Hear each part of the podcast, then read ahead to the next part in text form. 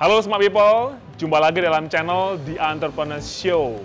Pada video kali ini saya mengundang seorang custom builder dari Jogja yang akan sharing pada Smart People bagaimana dia memulai usahanya dari nol.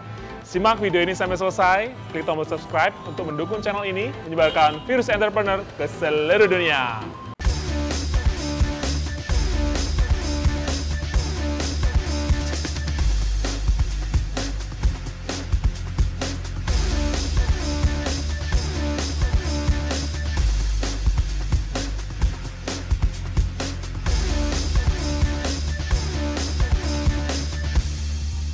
Smart People, di samping saya sudah ada custom builder dari Jogja yang sudah iconic Jogja. Hey, halo Mas Lut, apa kabar? Ya, kabar baik Mas. Gimana Wah, Mas apa? Sehat Mas Lut. Wah, terima kasih Mas Lut boleh share ke vlog saya nih. Saya pengen belajar dari Mas Lulut ya. Kita seneng banget. Sorry kemarin kontak-kontakan karena ada urusan jadi kepending dikit. Gitu ya. Beliau ini lagi sibuk Custom Fest 2019. Iya. Tanggal berapa sih Mas? Tinggal tiga minggu lagi. Wah, minggu ini panas-panasnya ini. lagi hectic nih ya. Ya, Mas Lut, saya pengen ngobrol nih Ya. tentang eh, bisnisnya Mas Lut nih. Bisnis apa? Saya nggak punya bisnis kan? Wah, merendah nih. Orang Jogja biasa gitu ya. Kalau saya cari di Google itu kan kalau namanya Lulut Retro, wah, yang keluar tuh prestasi-prestasi. Jadi, apa sih yang dikerjakan Mas Lulut ini dari awal sebelumnya itu, Mas? Jadi gini, kalau orang bilang itu prestasi bagi saya bonus.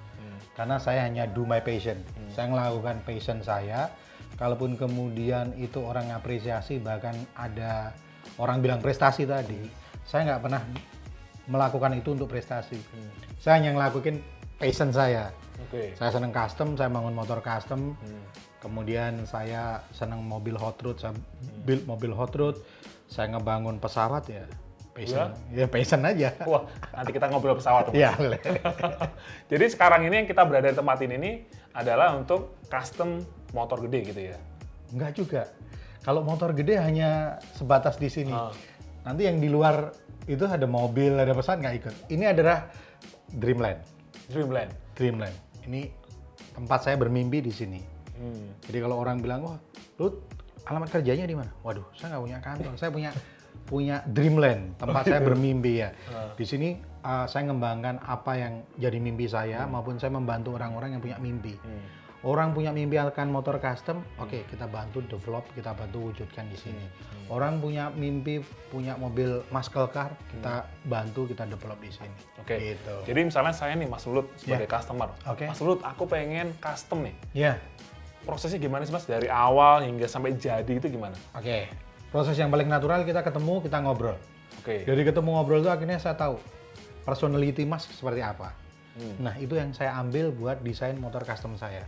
Hmm. Nah, karena apa? Motor custom yang saya bangun itu identik. One in the only. Saya nggak akan bikin yang kedua lagi. Dan saya pastikan uh, desain yang saya bikin ini benar-benar desain yang mix antara retro classic cycle dengan Mas Alfa. Oke. Jadi waktu jadi, ya motor itu elu banget. Oh. Bukannya motornya si David Beckham yang dikopikan. Ya, ya, ya. Nah, ini yang membuat uh, uniqueness product dari retro classic cycles. Dan itu bangunnya dari nol ya Mas? Dari nol. Bukan karena saya beli motor Harley gitu, lalu aku bawa ke Mas Lulut, Mas tolong dong di sesuai dimodifikasi gitu ya? Itu juga mungkin. Dia ngirim motor Harley ke sini utuh tuh, kemudian kita bilang, oke, dari basic ini kita akan ubah ke basic tertentu. Sampai kemudian desain yang kita ajukan di approve, kita mulai start dari Harley standar ini. Tapi kebanyakan rata-rata customer kita itu pengen dibangun dari ground, dari nol, dari scratch, dari coretan desain yang kemudian kita bangun dari pengadaan mesin lah, transmisi, primary, frame, sampai dirakit satu buah motor. Oke. Iya.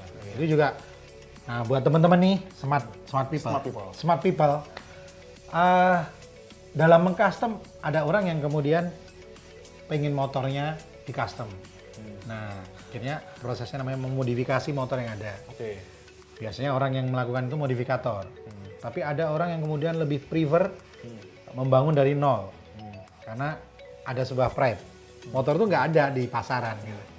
Nah, biasanya prosesnya meng- namanya membangun motor custom Hmm. atau custom build dan orangnya biasanya custom builder.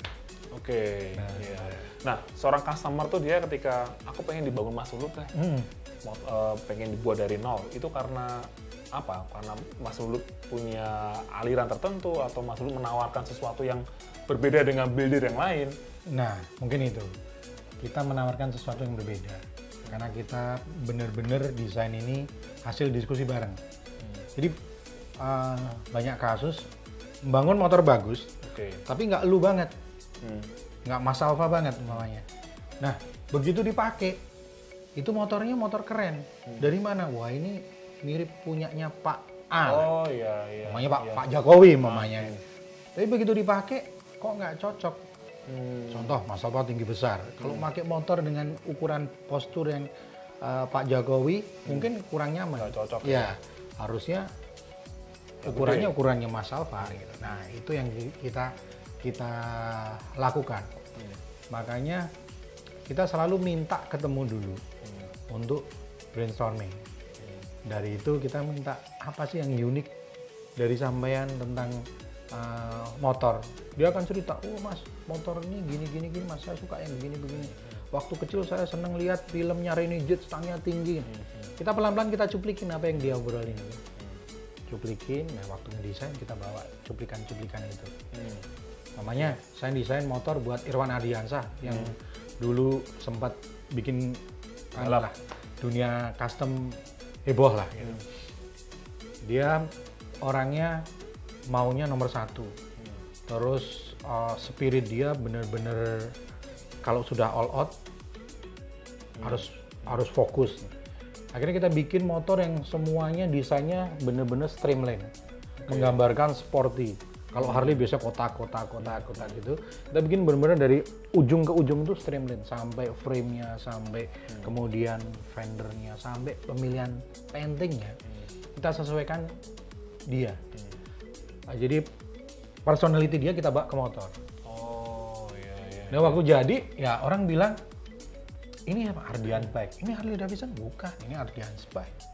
Karena memang itu Dian banget gitu. Dia ada nomor yang dia selalu pakai untuk balapan, kita bawa ke situ. Terus dia bilang, wah pak, kalau aku mau semuanya itu eh, nggak ada yang jangan pak harus mulus dan round. Hmm.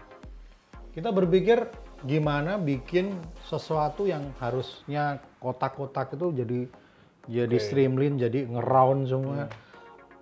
Kalau desain gampang mas, bikin apa eh, knalpotnya, stang. Tapi waktu kita bikin beneran, wah itu. Gitu ya. Udah dibikin juga harus enak dipakai juga mas. ya? Nah, yang paling susah adalah ngukur ukuran tubuh dia, yang which is ya Dian lah gitu. Nanti kalau saya pakai mungkin nggak enak, tapi waktu dipakai dia, itu motor bener dia banget. Gitu. Oke, wah luar biasa ya. Jadi smart people yang tertarik pengen mengcustom ya motor gede atau mobil bisa hubungi Mas Lulut. Wah, hubungi ke mana Mas Lulut? Hubungi ke sosmed paling gampang ya. Ah ya. Nah, kalau saya pribadi akun saya di Lulut Retro, tapi kalau di Facebook Lulut Wahyudi atau di Retro Classic Cycles. Atau juga di YouTube channel. YouTube channel Lulut Retro. Oke. Mas Lulut, saya pengen ngobrol tentang awal mulai usaha ini, Mas. Oke, Ya. Jadi pertanyaannya begini, kenapa kok di bisnis ini? buka bengkel custom. Kenapa buka bengkel custom? Kenapa Iya. nggak buka bengkel Apa? dealer resmi Honda atau Kawasaki atau Honda?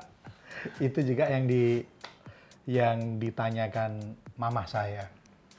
Ngapain buka bengkel yang nggak jelas? Waktu itu kan nggak jelas. Saya buka 2002. Custom belum ada. Bisa dibilang belum ada ya. Hanya di kota-kota besar aja mungkin. Apalagi saya ngambil langsung spesialitis di Harley Davidson. Yang Jogja waktu itu mungkin komunitas Harley-nya bisa dihitung pakai tangan lah. Nggak lebih. Nggak lebih dari total se Jogja ini mungkin nggak lebih dari 30 lah. Masih bisa kehitung. Iya. Nah, bagi saya ini challenging karena passion saya di situ gitu loh. Memang awalnya Mas Lulut suka Iya. motor-motoran. Saya udah seneng motor dari SMP. Saya SMA itu udah naik BMW R27 tahun enam Ya? tahun. Iya, SMA. Di saat teman-teman udah naik eh, naik eh, Astria Prima waktu itu, RE King waktu itu, RZR waktu itu saya ingat banget. Saya naik BMW R27. Wah. Yang lebih banyak mogoknya daripada jalannya. nah itu tercelin saya gimana motor tua ini bisa hidup. Di situlah learning by doing. Akhirnya passion ini masuk ke saya. Oh ya, saya kecil, lulut kecil itu dulu papa saya almarhum naikannya BSA. Hmm. BSA 56 350 cc buatan Inggris. Hmm. Ini yang kebawa terus. Jadi ingatan masa kecilnya yang bikin waktu kita selesai kuliah mau kerja saya bilang enggak ah saya nggak mau kerja. Saya mau ngelakuin apa yang aku seneng. Hmm. Hmm. Jadi saya kuliah eh, hampir belum bukan hampir saya kuliah belum pernah memakai jasa saya. Langsung buka bengkel ini. Kuliah di mana dulu, Mas? Saya kuliah di UGM, ya SMP di SMP 1. Nomor satu, di Ciditiro. SMA di Patmanaba, Kota Baru. Pinter loh ya. Kuliah di UGM, ngambil Visipol. Terus saya double di uh, uh, mesin, Hmm. Akprim. Hmm. Nah, yang mesinnya saya DO. Jadi teman-teman, kalau kamu putus kuliah, Ah. jangan patah semangat. Karena apa? Kita bisa belajar dari banyak hal. Ah. Itu juga yang uh, saya banyak nyemangati orang-orang yang, wah kalau saya nggak punya uang untuk uh, apa sekolah pendidikan tinggi gimana? Belajar, Hmm. baca buku. Hmm. Dan apa yang saya dapat sekarang banyak dari ngebaca buku dan sharing. Hmm. Hmm. Nah, sharing is caring. Ya. Jadi waktu Mas Lulu tadi sudah suka motor-motoran sejak Ya. SMA, Ya, kuliah juga terbawa. ya kuliah. Artinya belajar ngoprek-ngoprek motor, lalu belajar ini bagaimana mengcustom itu Uh, kuliah itu malah saya lebih tertantang untuk cari waktu itu masih banyak kan motor tua yang busuk, maksudnya yang rusak gitu. Hanya ditaruh aja dijual dengan harga murah bahkan kita pernah hanya disuruh mengganti dengan motor yang penting motor hidup. Nah, kita tarik, kita benerin, Hmm. kita bangun, kita resto, kita jual. Nah, proses ini yang yang membuat saya apa ya? seneng dapat uang. Hmm. Hmm.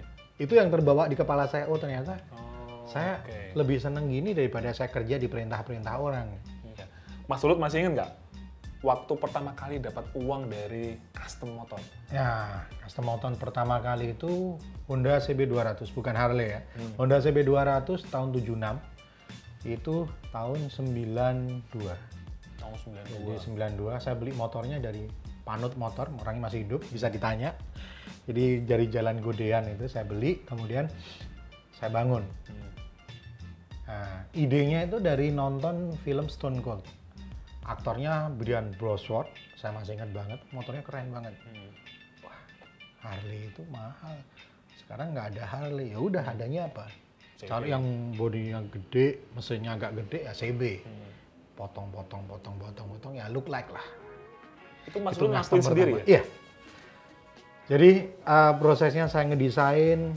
Waktu itu saya SMA kelas 1 naik kelas 2. Wah. Saya waktu itu uh, ambil partnya, kemudian saya bawa ke tukang bubut. Nunggu bubutan, saya beliin rokok tukang bubutnya.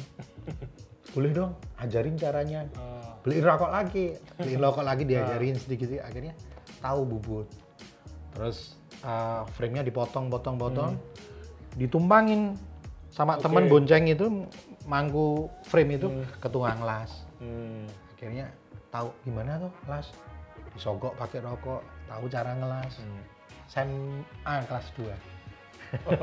Ingat nggak berapa dulu Mas penghasilan dari Eh, custom? saya bangun itu jadi eh, beli motornya waktu itu masih tahun 92 Hmm. saya ingat banget 900 ribu Ribu.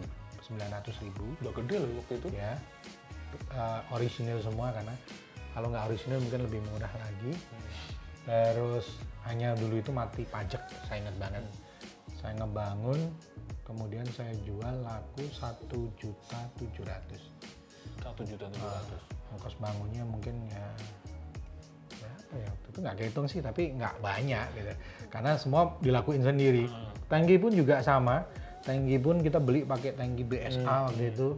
Kegedean kan, kita potong, potong, potong, potong, pun coba dipukulin, ditentengin, kiri sama kanan, oke. Bawa ke tukang las, dilas lagi. Iya. SMA. Itu SMA udah penghasilannya 500 ribu ya, ya tahun itu ya. Sampailah dengan hari ini Mas Lulut ya. Iya. Terus lulus saya buka bengkel, beng buka bengkelnya juga nggak langsung gini. Ini garasi kecil, tetap di sini, tetap di sini. Jadi garasi kecil, sebelah ini kebun. Hmm. Dari sini kemudian eh, hanya membuat part. Jadi saya dipesenin teman di Jakarta bikin stang, bikin knalpot, sporter waktu itu. Oke kita bikin, kita kirim sampai dapat order pertama kali ngebangun supporter Hmm. di sini juga. Jadi nggak ada yang instan dalam hidup saya, semua Oke. by proses ya. Buat teman-teman smart people, ah, kalau orang percaya semua pakai proses instan, saya lebih percaya proses yang mengalir. Oke. Artinya by the Setuju. time, gitu. Iya, setuju, setuju. Karena yang instan tuh nggak akan lama. Iya. Mas Lulut, jadi retro classic cycle ini Ya, tahun berapa Mas? 2002 berdiri. 2002, Sekarang sudah 2019. ya Berarti udah 17, 17 tahun. 17 tahun. Dari perjalanan 17 tahun ini Mas, apa yang bisa dibagikan kepada smart people? Oke, perjalanannya juga nggak mulus. Kita up and down pasti ya. Kita sempat bener-bener drop waktu dolar membumbung tinggi karena untuk maintenance Harley kita butuh spare part kan. Kita harus import. Jadi kadang kita udah hitung-hitungan sama customer begitu kita mau belanja harganya udah berubah lagi. Dan yang paling cilaka adalah iya, iya. beberapa barang sempat hilang di pengiriman. Oh ya? Oh, dong Mas. Oh iya. Kan Oke. customer nggak mau tahu. Iya. Sedangkan dari forwarder dia akan nuker setelah tiga bulan. Oke. Sementara customer maunya udah Segera. nunggu lama iya. Iya. Kita harus nombok lagi. Ya nanti ditukar udah tiga bulan lagi. Iya. Jadi anulah apa nggak ada yang mulus ya Iya. dalam, dalam berbisnis. Yang dibutuhkan adalah kekuatan tekad dan continuity menurut saya itu yang utama. Iya. Kalau bengkel custom sih karena ini kerjaan project ya kita mungkin deal sekarang dia akan terima full payment kalau project udah jadi di kita 65% di muka by by term ya nanti sampai jadi yang penting adalah kalau bengkel custom itu bi- gimana bisa mengelola keuangan manajemen. Oke. karena kalau enggak begitu kita terima duit kita foya-foya nggak nyampe nanti. Nah ini yang terjadi di banyak bengkel custom zaman zaman saya dulu mulai. Mungkin kalau sekarang udah udah lebih pintar ya. Oke. jadi banyak bengkel custom yang dia lahir dengan modal yang sangat besar, tapi nggak lama sekian tahun kemudian close. Itu karena tadi? Ya manajemen. Manajemen ya. Kalau skill saya yakin orang-orang ini cukup skill, ya, skillful. Tapi begitu dia nggak punya manajemen yang bagus, dia nunggu waktu. Iya. Gitu. Oke, baik. Mas Lulut, nah sekarang ini kan tadi persiapan mau custom fest. Iya, Jadi kalau menurut saya sih custom fest ini kan ikonnya event otomotif di Indonesia. iya. Ya. Boleh diceritain nggak Mas? Dulu awalnya custom fest ini apa? Mimpi Mas Lulut pada waktu itu ya? Jadi gini, saya bicara custom fest, saya bicara satu frase, mengupgrade mimpi. Di waktu awal tuh saya nggak pernah bermimpi punya bengkel seperti ini. Jujur aja, saya bermimpi gimana saya bisa do my passion. Saya punya bengkel kecil, uh, setiap hari saya terlibat dengan kegiatan-kegiatan yang saya sukai, membangun motor yang yang memang itu jadi passion saya. Kemudian pada satu titik saya punya beng harus punya bengkel yang benar. Karena udah nggak bisa kayak gini terus. Oke, mulailah bikin bengkel. Mulai berpikir gimana bengkel saya ini bisa dikenal orang dapat customer yang ya nggak cuman lokal. Mulai upgrade mimpi melakukan promosi. Oke udah dikenal orang. Punya mimpi lagi diupdate lagi Oke. gimana kalau kita nggak cuman kenal di Indonesia tapi dikenal di luar negeri. Mulailah kita ikut kontes di luar negeri. Akhirnya sedikit banyak untuk Southeast Asia kita dikenal. Terus kita update mimpi. Kita punya mimpi bawa karya kita sampai Jepang karena waktu itu Jepang tuh grade customnya paling tinggi. Oke. kita dapat kesempatan sampai sana.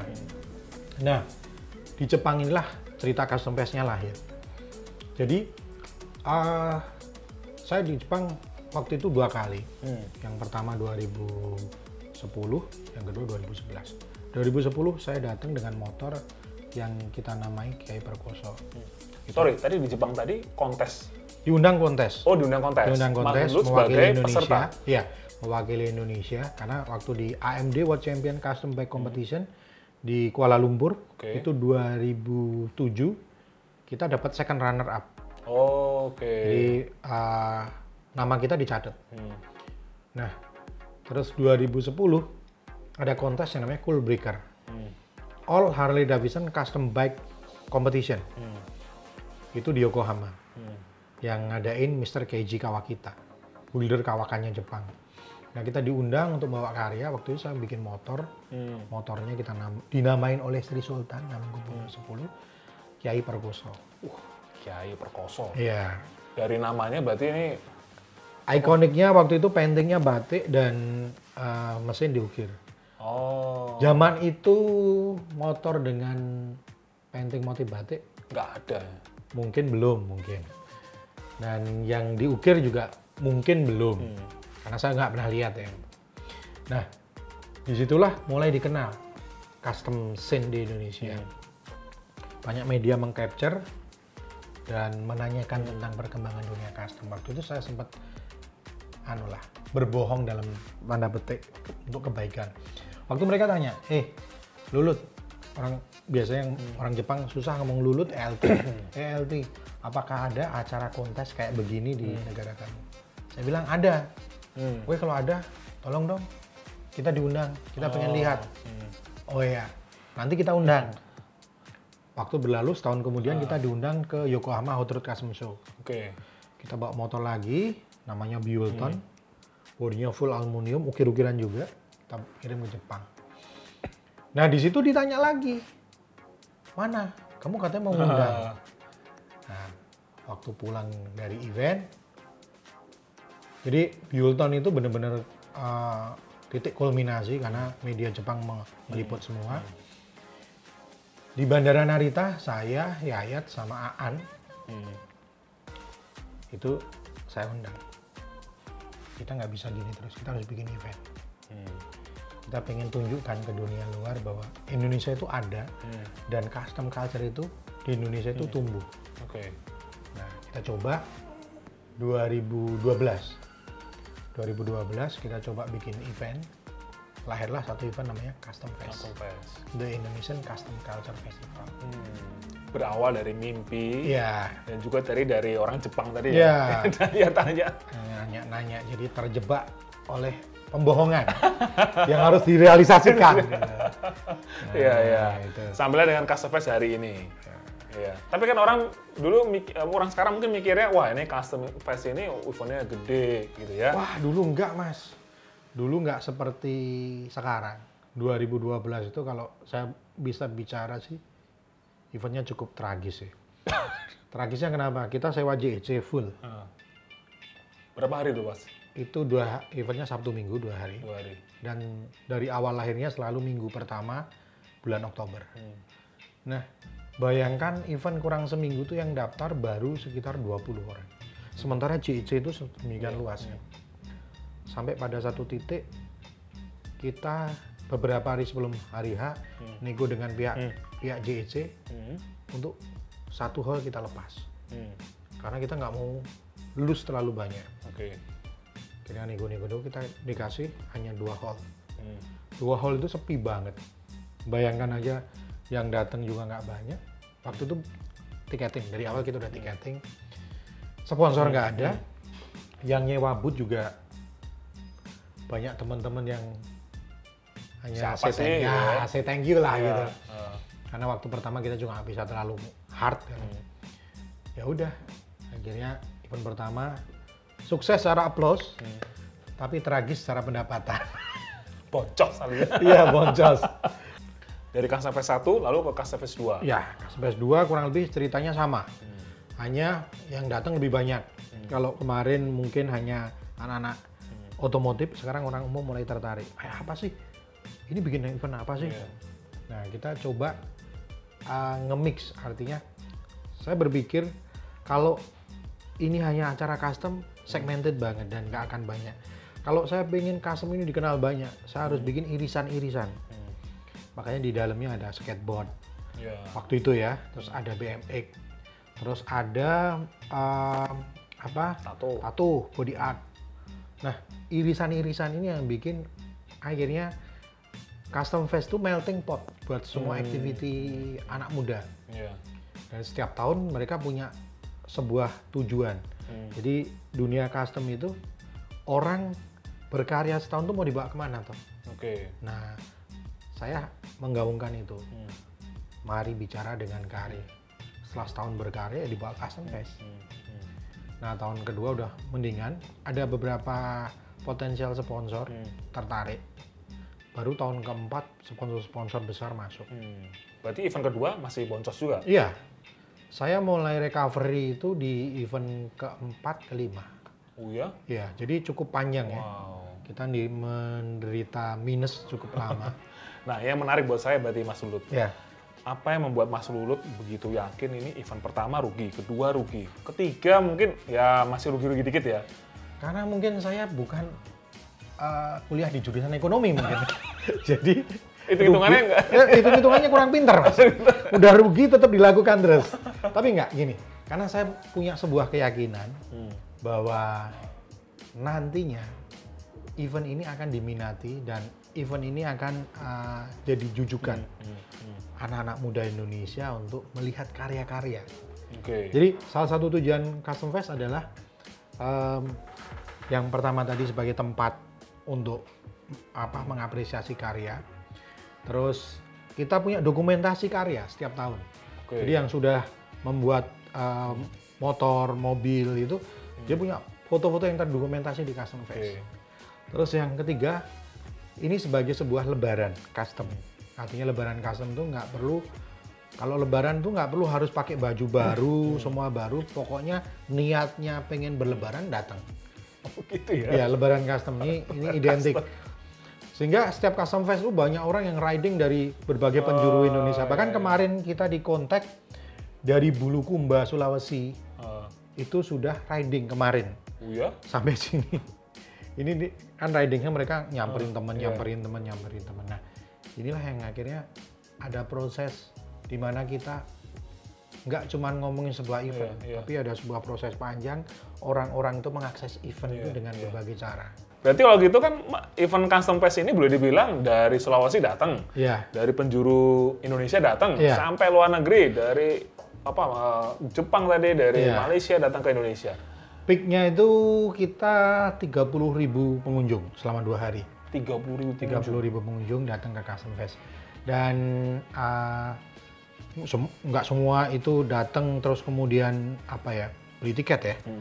Karena banyak yang kemudian datang itu sebagai tamu invitation kita. Oke. Sebagai contoh beberapa klub ini, ini mengadakan acara riding sekaligus acara internal mereka di Jogja. Setelah mereka riding ke Custom Fest, mereka datang ke lokasi-lokasi wisata, di Jogja. Oke. Iya. Mas Ulut, saya pe- tertarik pengen belajar mengenai event custom fest. Iya. Artinya dari 2012 sampai dengan tahun ini ya, Iya. berarti kan sudah mau ketujuh nih.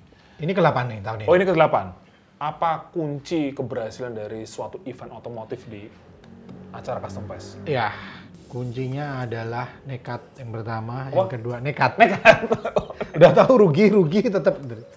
Yang kedua kita punya uh, tiap tahun itu planning, planning yang kuat dan setiap event kita selalu membuat apa yang salah dari event yang sudah kita lakukan. Ya, karena saya bukan IO mas. Oh ya. Beda kalau saya IO mungkin saya biasa bikin event. Kita bikin event setahun sekali dan itu selalu kita koreksi. Hmm. Kita koreksi, kita bikin rule yang baru untuk tahun berikutnya. Jadi setiap tahun itu ada upgrading, upgrading, upgrading. Dan kita juga selain mengupdate, kita banyak datang ke event-event internasional. Dari situ kita banyak belajar. Jadi buat Oke. smart people, belajar itu bukan hanya kita dari buku, tapi kita learning by experience. Oke. Kita datang, kita lihat apa sih yang bedain acara ini, apa sih yang a- atmosfer acara ini sangat berbeda. Nah itu kita kita datang, kita pelajari, kita serap. Oke. Kemudian Keren. kita bawa ke Jogja, termasuk mungkin eh, event otomotif yang punya standar. Hmm. yang kalau kita bilang berbeda dengan yang lain adalah custom fest. Waktu kita masuk ke custom fest pertama udah jelas no smoking. Hmm. Bahwa ini ruang aircon, nggak boleh ngerokok. Oke. Apakah event pertama sukses? Enggak, Mas. Banyak yang udah masuk mau ngerokok. Hmm. Oh, event anu aja boleh ngerokok Iya, kok, iya. ini nggak boleh. Oh, kita kan udah beli tiket. Hmm. Ngedukasi itu ternyata susah. Hmm. Terus buang sampah, itu juga susah. Jangan memegang karya, itu juga susah. Iya, mau selfie, nempel-nempel. iya, badannya. itu pun masih masuk kategori, nggak masuk kategori itu. Tahu-tahu udah mo- mobil, motor udah dipoles semalam, duduk langsung. Kurang ajar loh ini. Nah, ini kan kita yang nggak punya aja langsung, Iya. apalagi yang punya gitu. Iya. Makanya terpaksa kita harus pakai secure lines. Karena apa? Iya. Masyarakat kita memang belum belum Tereducate gitu tereducate. ya. Nah, kalau di negara-negara yang sudah eh, apa pemahaman tentang Hmm. karyanya lebih maju mungkin nggak perlu gitu. Tapi di custom fest kita educate terus by proses. Ya alhamdulillah sekarang kalau main ke custom fest besok Mas Alfa ya kita undang Iya. ya. Kita masih bisa menghirup udara yang segar dari aircon. Hmm. Terus kita bisa ngelihat karya-karya yang bersih dari bercak-bercak tangan. Terus apa ya? Kita ciptakan suasana yang nyaman buat family. Hmm. Kenapa? Itu jadi konsen saya. Kenapa? Saya mau mengeduket anak-anak kecil ini. Hmm. Anak-anak kecil ini udah sudah melek custom. Dia ajak keluarganya ke custom fest. Hmm. Dia udah ngelihat dari usia dini Hmm. waktu dia besok belajar gede dan punya uang, yang pertama dia akan lakukan bangun motor custom. ini sebenarnya racun yang sangat letal, yang pelan-pelan saya injek ke generasi muda ini. Tapi racun yang baik ya. Lebih baik Nah, ya. itu. Daripada dia Yang lain-lain jelas, ya, punya uang beli yang lain-lain. Nah, tuh. Iya. Ini yang kemudian uh, menjadikan konsep custom fest kalau kita lihat uh, dua tahun terakhir sangat berubah. Hmm. Jadi lebih ke uh, konsep family. Kita ada ruang buat anak-anak, Hmm. ruang buat laktasi. Kita ciptakan ruang yang nyaman buat yang buat baby Iya, gitu. iya. Nah itu memang ke depan Hmm. kita pengen anak-anak muda, terutama orang-orang tua yang punya anak, itu nggak cuman, oke, besok kamu harus jadi pilot, kamu harus jadi insinyur, kamu harus jadi dokter. Hmm. Tapi boleh dong, kemudian orang tua, nah keren kan bangun motor custom, nggak kepikiran bahwa besok Gitu gede ya? pengen jadi builder. Iya, Iya, ini iya, racunnya iya, juga. Iya. Iya, Jadi iya, suatu iya. saat nanti kalau di sekolah gitu ya, ditanya ibu guru, Banu pengen jadi apa? Dokter bu, Ah. Tantri pengen jadi apa? Saya pengen jadi insinyur. Oke, kamu Andi. Saya pengen jadi custom builder kayak Om Lulut. Ah. Akhirnya custom itu jadi sebuah ah, custom builder sebuah ke- kerjaan yang Iya, diakuin.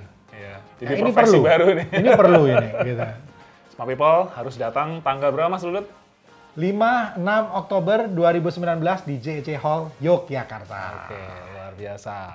Nah, Mas Lulut, sekarang saya pengen tahu tentang konten YouTube-nya Mas Lulut. Oke, Kalau saya lihat itu kan apa? Eh, lebih ke terbang ya. lebih ke terbang. Ya gini, gini, gini smart people. Jadi saya punya uh, upgrade mimpi yang baru setelah semuanya. Saya pengen apa mimpi yang belum kebeli? Ternyata terbang. Nah mulai setahun yang lalu saya intens belajar terbang, training terbang dan akhirnya bisa solo. Dan sekarang mengeksplor dunia terbang. Mimpi terbang itu mimpinya memang baru aja atau waktu Mimpi ma- ma- waktu kecil. waktu kecil? Waktu kecil kan setiap kali ada pesawat kan, weh motor mabur, jaluk duite. nah, ah, itu akhirnya saya fokus di situ dan setelah bisa terbang, salah satu mimpi saya gimana dunia terbang itu bisa diakses oleh masyarakat Indonesia, terutama generasi muda, terutama ya smart people juga. Harus melihat dunia terbang ini karena apa? Ini dunia yang sangat sangat amaze ya bagi saya. Kalau kita ngelihat di bawah itu perspektif kita kan hanya begini. Waktu kita dari atas itu kita melihat bumi secara ya kita lihat anu eh, mata burung ya. Iya, iya. Jadi kita jadi kayak burung gitu. Nah, ini plus kalau kita lihat Indonesia itu sangat indah. Hmm. Nah, kalau kita bisa eksplor dari udara, wow. Luar biasa Ini ya. luar biasa sekali. Iya. Nah, dengan vlog saya, saya akhirnya bisa bisa berbicara banyak bagaimana proses-proses dalam uh, terbang. Hmm. Dari mulai prepare, kemudian sampai terbang. Hmm. Dan harapan saya dengan saya banyak bikin vlog ini, menginspirasi banyak Hmm. anak muda Hmm. untuk pertama deket, Hmm. yang kedua tertarik. Harapan saya ke depan dia terinform Hmm. dengan dunia terbang. Misalnya nih Mas Ulut, saya orang awam nih, saya Iya. belum bisa apa pun. Ya, Berarti langkah-langkah gimana Mas Ulut? Oke, langkahnya kalau mau jadi terbang ini menurut saya ada berapa kri- kriteria. Kalau kemudian mimpinya mau terbang jadi pilot komersil, ya harus sekolah pilot. Oke. Nah, banyak sekolah pilot, silahkan apply. Nanti ah, di sekolah pilot itu penjurusannya jelas. Kemudian kalau pengen jadi pilot tempur, ya daftar ke TNI AU. Ah, iya. Oke. ya kan? Kemudian, nah yang terakhir ini General Aviation. Kalau pengen kemudian masuk dunia sport and rekreasional, Hmm. Jadi yang menerbangkan pesawat untuk kesenangan pribadi, bukan untuk komersil, dan untuk uh, akro ya, Hmm. sport ya, itu bisa nanti gabung dengan flying club. Flying Club. Flying club ada di kota-kota yang punya bandara biasanya punya flying club. Flying club itu biasanya di bawah uh, Fasi. Fasi itu di bawahnya Binpor Dida TNI AU. Hmm. Nah, di situ biasanya membuka peluang untuk yang benar-benar tertarik Hmm. training terbang. training terbang. Ya. Berapa lama tuh Mas? Dulu? Tergantung waktu dan uh, kesempatan yang ada. Itu nggak ada Seperti- ini nggak sih Mas? Kayak tes fisik misalnya, Oh, iya dong. ketinggian dan sebagainya itu ada? Yang general adalah dia harus sehat mental dan jasmani rohani ya. Terus dia punya kemauan yang kuat. Terus uh, dia mau ikut segala aturan Hmm. yang diberlakukan di uh, hanggar tersebut Oke. atau di uh, flying club tersebut. Nah untuk saya, saya training terbang di Jogja Flying Club. Hmm. Hanggar saya di Lanut Adi Cipto. Saya kurang lebih training itu dua bulan, tiga bulan lah. Dua bulan tuh berapa jam di kelas Mas? Saya sampai Solo waktu itu total dibulatkan jadi dua tiga puluhan lah, 30 jam. 30 jam ya. Habis itu saya mengupgrade diri untuk memperbanyak jam terbang. Hmm, Oke. Begitu. Oke, baik luar biasa ya.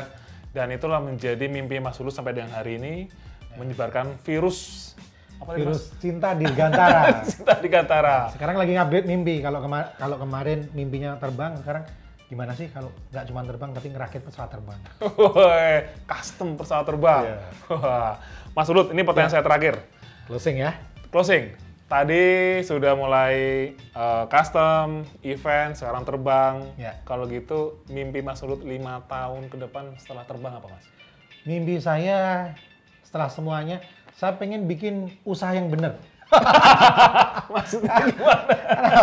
Bukan sekarang nggak benar, tapi saya eh, kerja eh, dalam bekerja ini, saya more to passionate.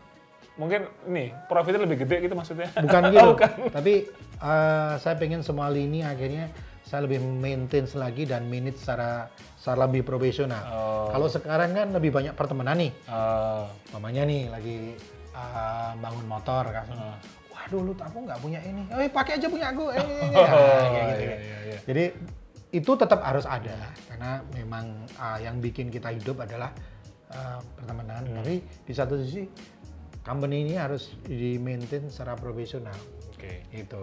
Ya buat smart people yang sekarang baru me- apa ya, usaha. merintis usaha untuk berusaha dibutuhkan pertama totalitas, yang kedua fokus, yang ketiga menurut saya continuity.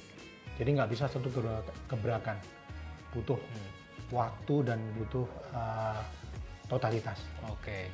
Dan bila mana kamu sudah pakai mencapai mimpi kamu di top of the level yang menurut kamu ini adalah peaknya, kamu harus mengupgrade mimpi. Kenapa? Dengan mengupgrade mimpi, kamu ada motivasi untuk lebih belajar lagi. Semakin kamu berani keluar dari comfort zone kamu, semakin kamu akan lebih kuat untuk mencapai sesuatu. Jadi kita merasa, oh, saya sudah nih di dunia custom. Waktu saya masuk ke dunia mobil, wah ternyata saya harus banyak belajar. Iya, iya, iya. Waktu masuk dunia terbang, uh belajar lagi. Belajar lagi. Itu bikin kita akhirnya lebih lebih termotivasi karena kalau kita mau belajar kan kita buka buku lagi Iya, iya. dan menjadikan kita nggak terbang di awang-awang. Kita tetap injak bumi. Terima kasih buat semua people yang sudah menonton video ini sampai selesai dan Mari bicara dengan karya. dan keep, the, passion real.